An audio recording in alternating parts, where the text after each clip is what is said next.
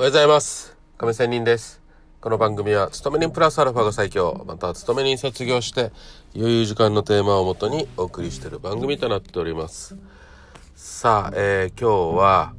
えー、一生懸命になるなという話をしたいと思います。まあこれはトレードの話でもありますしまあ仕事いろんなね勤め人生活仕事の面でもあります。今日ねなぜそういう話になったかっていうと今日私の勤めに先で会議があったんですよ。でうちの部署のね、えー、主任とその右上とも言える左腕でもどっちでもいいんですけどその片腕となる人がまあ要はちょっと意見の食い違いがあったんですね。でもちろん2人ともそれぞれ仕事に対しては一生懸命熱心です。だけど意見の相違がある。まあこれは当たり前のことじゃないですか。考え方の違いがあるっていう。まあそれを会議でやり始めたんですよ。そしたらその会議に参加してる人たちからすればなんかねこんなのは、まあ、結論から言ったら、ね、こんなのは前もって2人で話し合っとけよって会議のに参加してる私一人一個人はそう思ったんですね。で内容も大した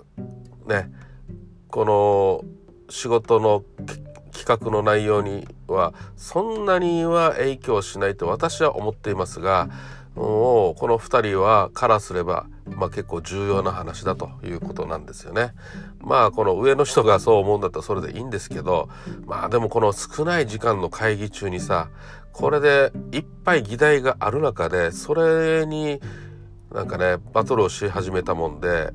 いやそれじゃあ前もってやっといてくれよっていうことなん。ですよ結局は。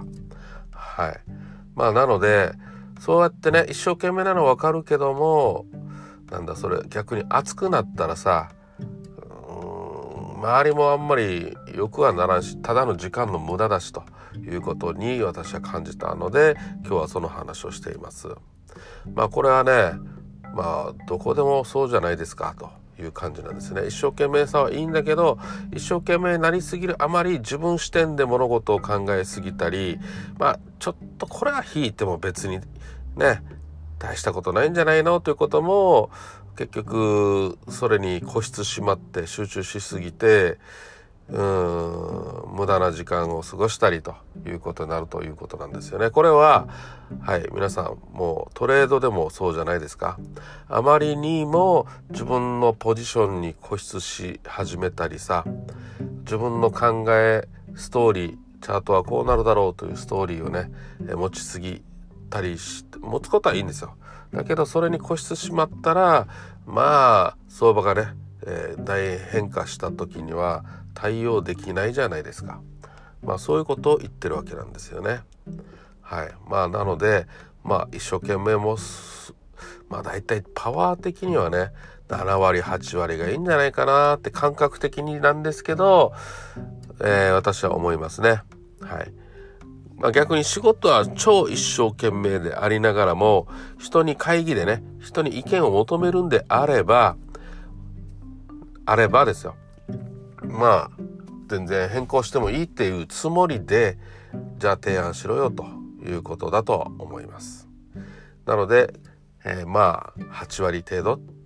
うん、まあちょっと手を引けば7割程度の一生懸命さで仕事をやれば俯瞰的に物事が見れてまた人との人間関係もまあまあうまくいきながらも相手も尊重し自分の考えも尊重し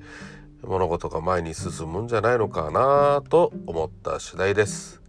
それでは今日も良い一日を。See you!